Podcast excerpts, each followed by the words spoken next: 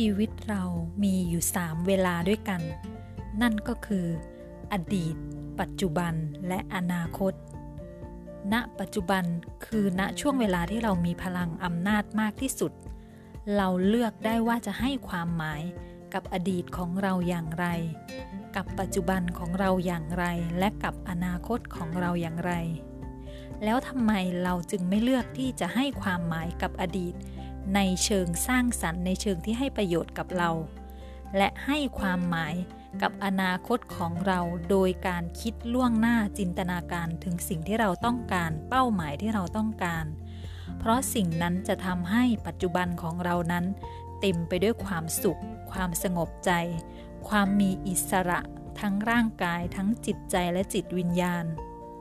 เราทุกๆคนต่างใช้เวลาทั้ง3ช่วงเวลานี้ในแต่ละวันอดีตปัจจุบันและอนาคตขึ้นอยู่กับว่าเราจะตระหนักรู้แค่ไหนว่า